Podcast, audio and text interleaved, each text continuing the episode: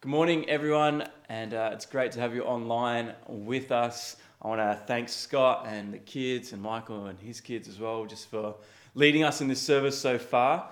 And um, I hope you've been, enjoyed it. We've been trying each week just to have some different faces to keep it fresh and engaging. So hopefully you're enjoying that part of our services. And um, I'm excited now to be able to share um, God's word with you all and be able to open up the scriptures and see um, what God has to say, particularly in this new series. Um, we've been we are starting this new series in Philippians, and I want to encourage you, if you haven't yet, to read through it, to dive into it with your life group, in your homes, with your families, in your devotional times, just to really, um, yeah, read it, dive into it, uh, look at different resources on it, and as we go through it in these services, we really pray that you would encourage you and, and build you up in your faith. And um, yeah, we know it's not easy doing this online thing, and you know some people are struggling a bit, but we really pray that over these next few weeks, uh, that we would get a greater sense of this subtitle that we have: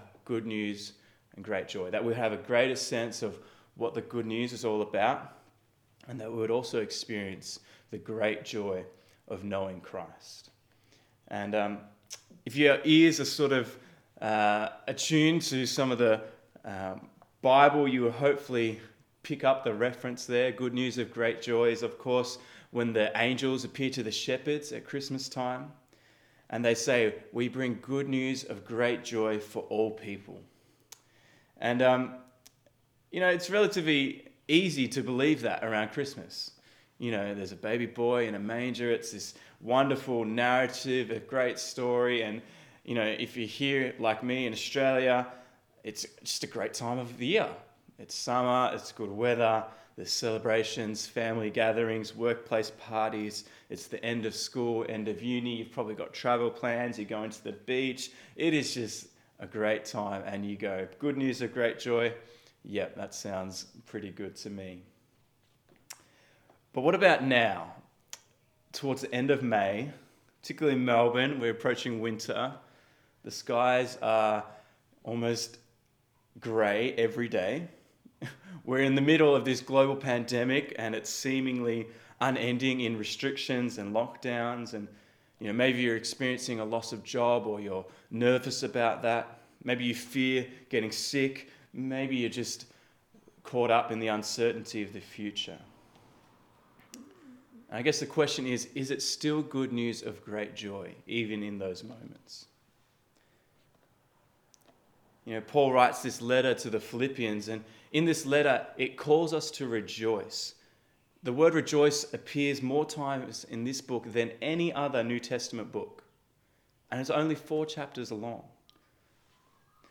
But what I love about Paul calling the church to rejoice is that he is not writing this from a mountaintop. As we saw earlier, he's, he's writing this from a prison cell. He's suffering physically again, and yet he still believes that this is good news of great joy. So that's what we're going to be exploring over the next few weeks, and particularly here in chapter 1, we're going to look at the first half, and we see two reasons why I believe Paul has great joy. One, it's because he has confidence in the gospel, and two, it's because he has a partnership in the gospel. So that's what we're going to look at this morning. So, firstly, confidence in the gospel. Have a look at a couple of these verses that, that Sarah read out for us. Look at verse 6. Paul says this I am sure of this, that he who began a good work in you will bring it to completion at the day of Jesus Christ. Paul is confident that Jesus started the work in Philippi and that he will finish it and complete it. Look at verse 12. Paul says, What has happened to me has really served to advance the gospel. My imprisonment is for Christ.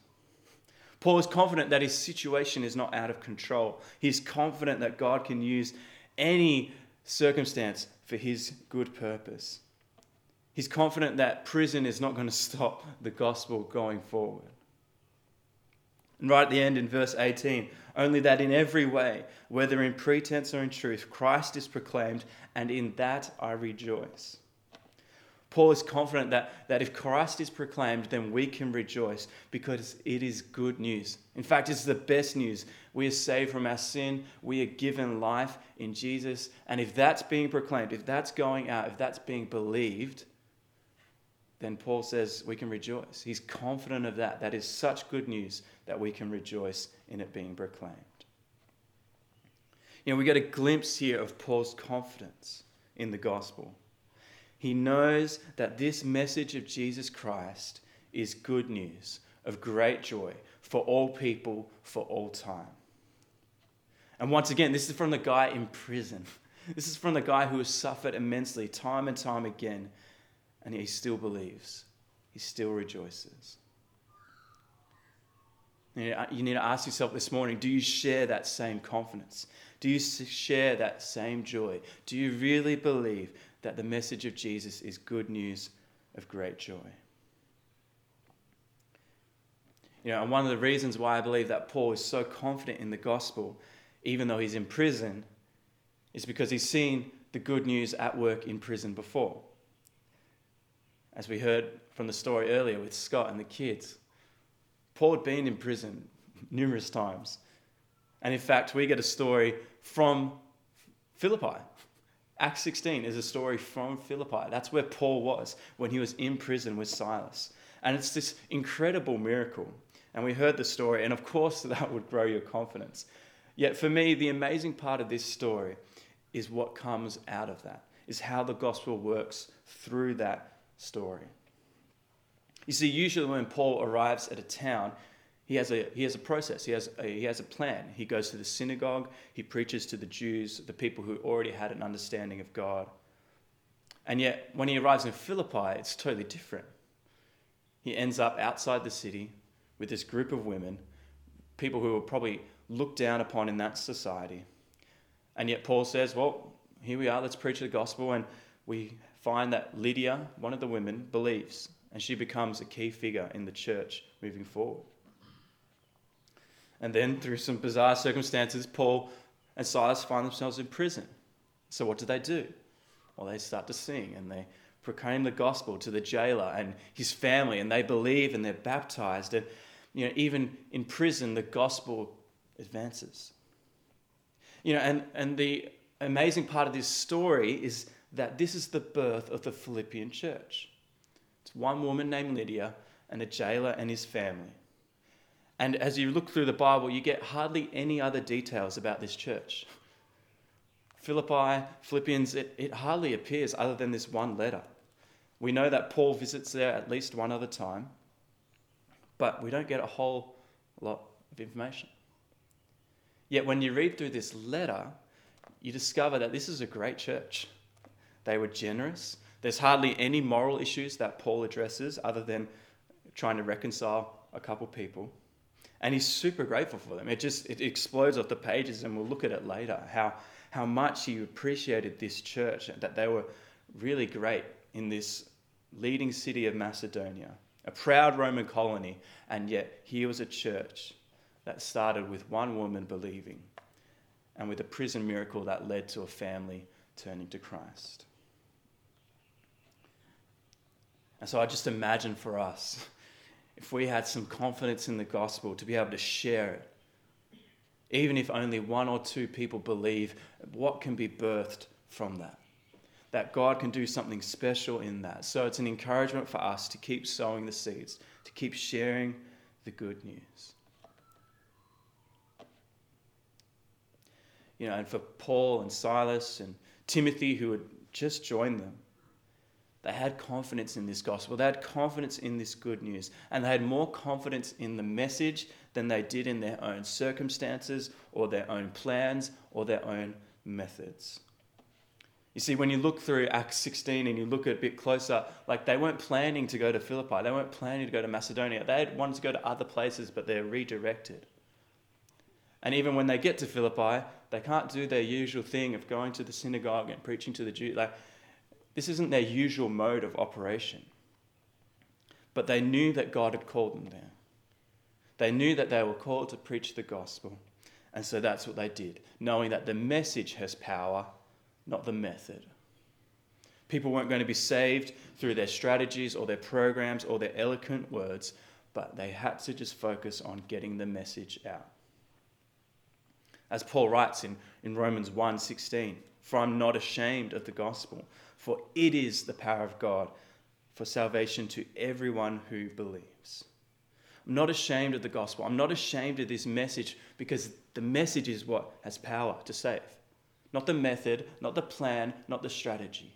While they are important, our confidence is in the gospel, our confidence is in the message. Paul says, I'm not ashamed. I'm totally confident in this good news because it has the power to save. So, do you share that same confidence? Like Paul, do you rejoice when the gospel is proclaimed? Or do you cringe back? Do you go, oh my gosh, this is a bit embarrassing? They're talking about Jesus again. What is your response? Are you confident that Jesus is good news of great joy? And are you confident that that message can save, regardless of the method, regardless of the circumstance, regardless of whether you're in prison or whether you're out in freedom? Are you confident that the message of God, the good news of Jesus, will save and change and impact this world? And so I just imagine Paul in his prison cell, once again locked away. And Timothy, most likely what happened is Timothy came to visit him and he says, We need to encourage the church in Philippi. And I wonder before they start writing this letter if they just spent some time reminiscing. Thinking back, remembering, remember that time when we first met? You know, Paul and Timothy, we just met and we tried to go to these other places, and yet the Holy Spirit redirected us, and we had this vision, and we went to Philippi. Remember Lydia? Lydia believed. Remember that? Look how, look how great the things that she's done. Remember that jail time, that miracle that God did, and remember how the jailer believed. And look at that church now. And I wonder if they just remembered how it started. And so when Paul writes, I'm confident of this, that he who began a good work in you will bring it to completion. It's because he remembers how it all started. He remembers that God was the one that birthed this thing. And if God had started it, God is going to finish it. He is confident in God's plan to build his church. The gates of hell will not stand against it. No prison walls are going to hold back the gospel. These chains that he's in are not going to hold him back from preaching and proclaiming the good news of Jesus. And so they write this letter to the Philippian church, and it just exudes confidence. It exudes confidence in the gospel because they've seen the power at work. And they know that the message of Jesus is good news of great joy. So, what about you? You know, maybe you haven't been in a prison cell where the earthquake came and it broke all the chains and locks. Well, I encourage you to do three things. I want to encourage you to look back. Look back, uh, and I'm guessing that you can see the hand of God over your life. You can see the way that He's orchestrated different things and brought you to where you are today. You might not be where you wanted to be, but I'm guaranteed you're not where you were. Look back and see. I want to encourage you to look around. Look around at the people in your life, the Christians, the people that you know know Jesus. People in our church, people in your life group, look around and listen to their stories. Think about how they have been changed and transformed by the gospel. And I guarantee that you'll hear the stories, the testimonies of the gospel that God has saves. I want to encourage you to look deeper into the truth. And I believe as you dig deeper, you will discover more and more the beauty of the gospel the goodness of the truth. You know, in this last week, you know, it was pretty sad. Ravi Zacharias passing away. And I remember, like four or five years ago, listening to some of his sermons in a time where I felt like my faith was a bit flaky, where I was struggling to like really find that, you know, just this joy in the gospel. And I was just really, you know, a bit unsure about a few things. And I remember just listening to these videos and these sermons and his voice and other voices that I was surrounded by at that time, they just helped me grow confident that this message was true, that it holds up. But not only that, but it leads to change, it leads to joy. And, uh, you know, he had this incredible way, not just of sharing the truth, but displaying the truth, his graciousness, his gentleness. And it gave me confidence that this gospel, the deeper you dig, the more you find the beauty of it, the more that you understand that this is good news of great joy. And friends, may we be confident of that this morning. May we grow in our knowledge of that today. So, Paul has joy because he has confidence in the gospel, in the good news. But he also has joy because of the second point the partnership in the gospel.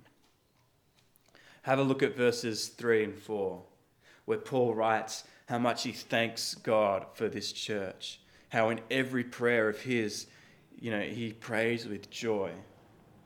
And in verse 5, we get the reason because of your partnership in the gospel from the first day until now. Paul feels this way. Paul has this joy in his prayers. He thanks God because of the partnership he has with this church. So, what did this partnership look like? What was this Philippian church? How were they supporting and partnering with Paul? Have a look at chapter 4, verse 14. At the end of the letter, Paul describes a bit more of this partnership. He says, Yet it was kind of you to share my trouble. And you Philippians yourselves know that in the beginning of the gospel, when I left Macedonia, no church entered into partnership with me in giving and receiving, except you only. Even in Thessalonica, you sent me help for my needs once and again.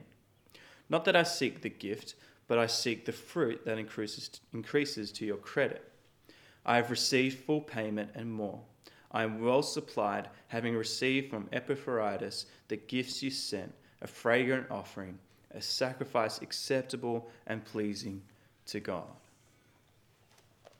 See, this was a church that had supported Paul financially. But not only that, they didn't just give, they also received him.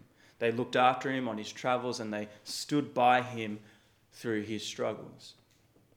You see, as Paul's life went on, he began to get more of a mixed reputation because of his struggles, because of his opposition, because of his imprisonments. People began to distance themselves from Paul. He says, like, no other church entered into partnership with me because it's not the best public image to be in partnership with a guy in prison.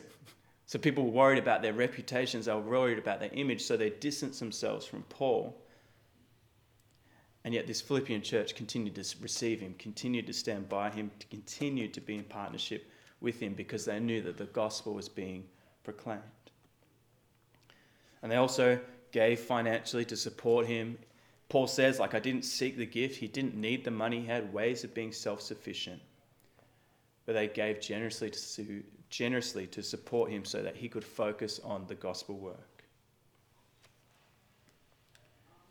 So, along with this sort of corporate support, we also see at the start of chapter 4, verses 2 and 3, that there were these women who had labored side by side with Paul in the gospel together, with Clement and the rest of his fellow workers, whose names are in the book of life.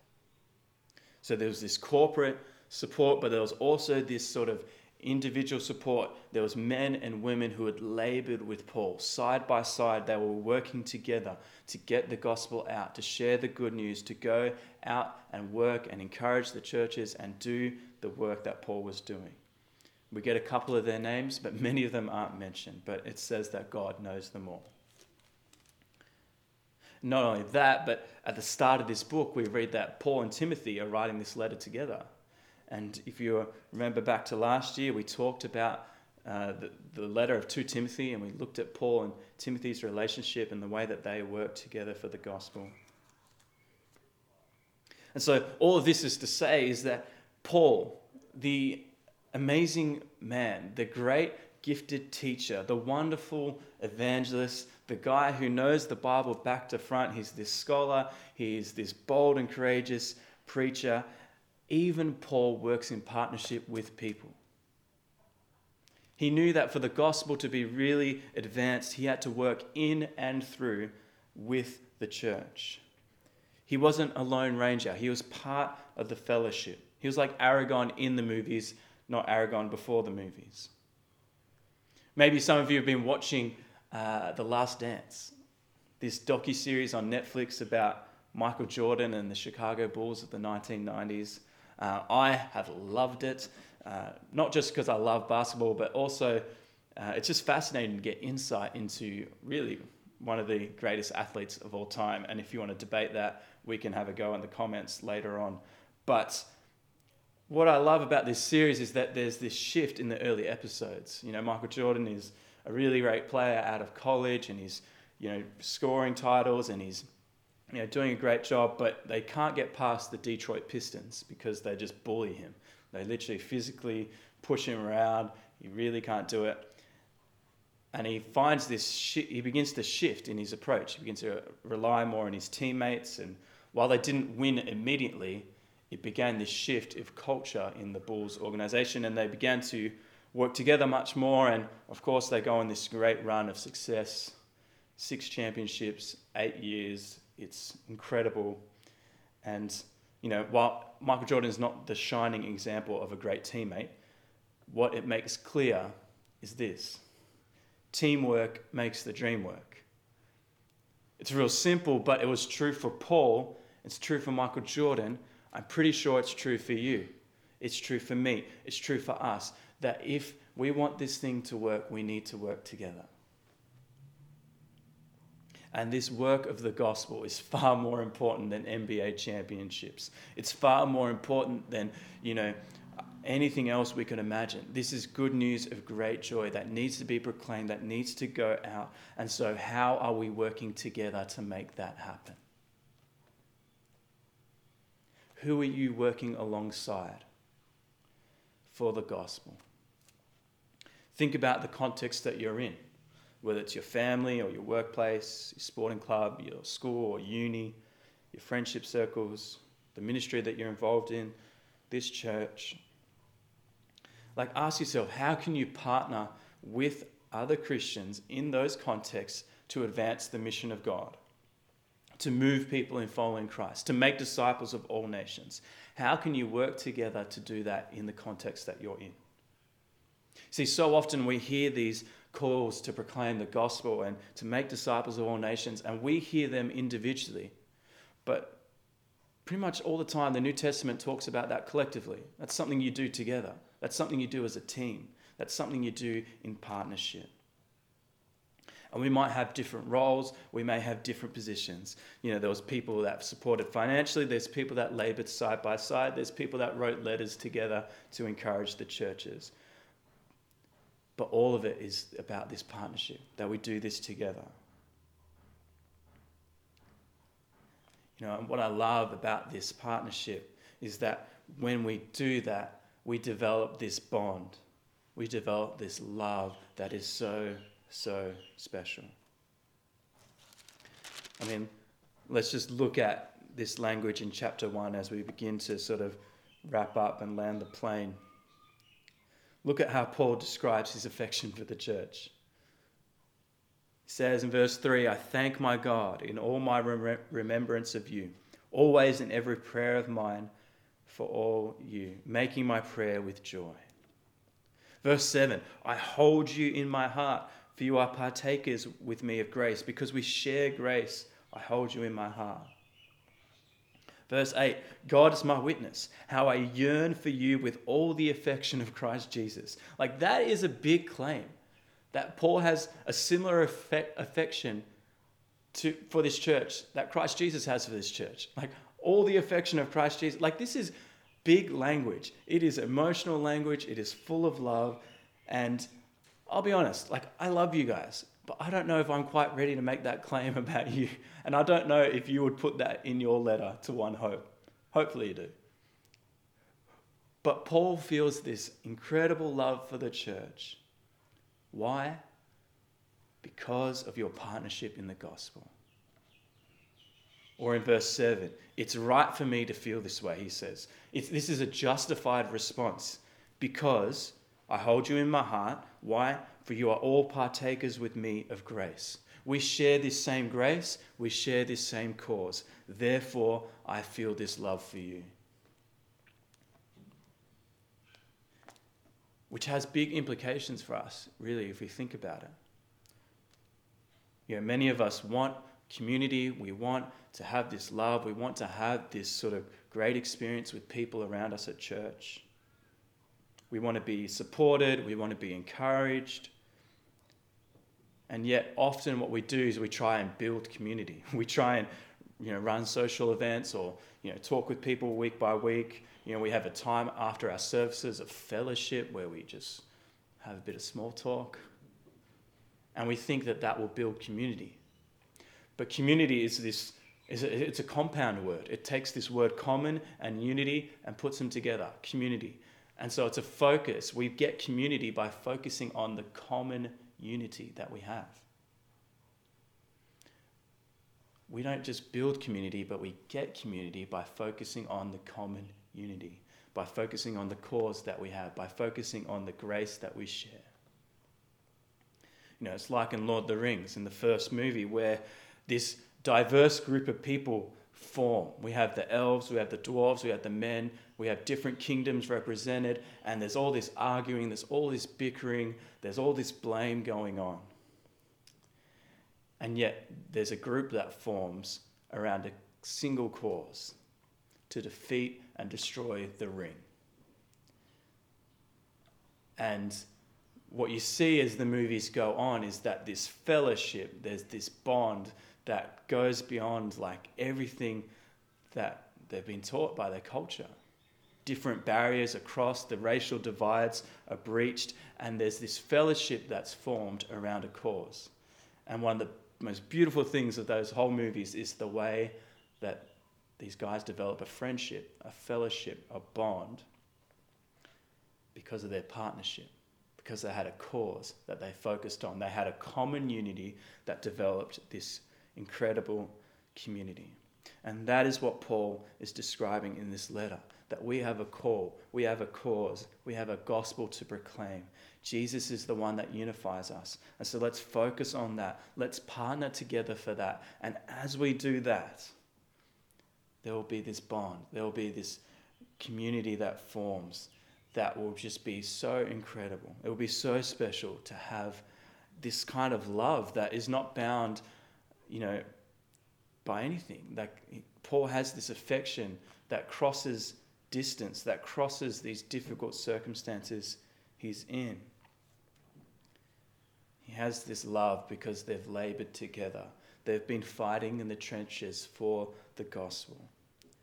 And there's this bond that holds them together. And I pray that it would be the same for us today that we can grow in our partnership for the gospel, that we can focus on what is truly important.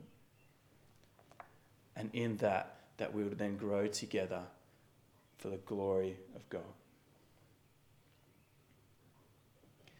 And so Paul wraps up this really extended greeting with a prayer. And it's a prayer that I just want to break down quickly and then I want to pray for us. He says in verse 9, it is my prayer that your love may abound more and more. You know, I pray that for us, that, that our love would abound, even in these tough times. Even though we are under restrictions, we know that this love is not grown by social activities or by the weekly small talk. It is grown by this common unity on Jesus, on this cause of the gospel, on this grace that we share. And so let us focus on that together and may our love abound more and more. With all knowledge and discernment, so that we may approve what is excellent. May we have the knowledge and the discernment to know what is truly excellent. And that is so much easier when you know what is truly excellent, when you know that there is a focus, there is a goal, there is something that we are straining towards, as Paul says later. Our priorities are reorientated around our common unity around the grace and the gospel of Jesus. So, will we have that knowledge and discernment to know what is eternally excellent? And Paul says, as he prays, that these things are for a grand purpose, so that we would be pure and blameless for the day of Christ. As we heard last week, there's, there's a resurrection at the end, there is a judgment at the end. May we be with Jesus on that day pure and blameless, not because we've been perfect, but because we have partnered with Christ in the gospel and in his grace. That we'd be filled with the fruit of righteousness that comes through Jesus Christ. May we know that we're only made right with Jesus. We are only filled with fruit with Jesus. We cannot do this by ourselves. This is not something we achieve in our good works or by doing the right things. This is something that comes from knowing and abiding in Jesus. So may we stick to him. And may all this, as Paul says, be for the glory and praise of God. This isn't about us. This isn't about Paul. You know, like I said, the Philippian church doesn't really get a mention at all for the rest of Scripture. This is about God's glory and His name being lifted up.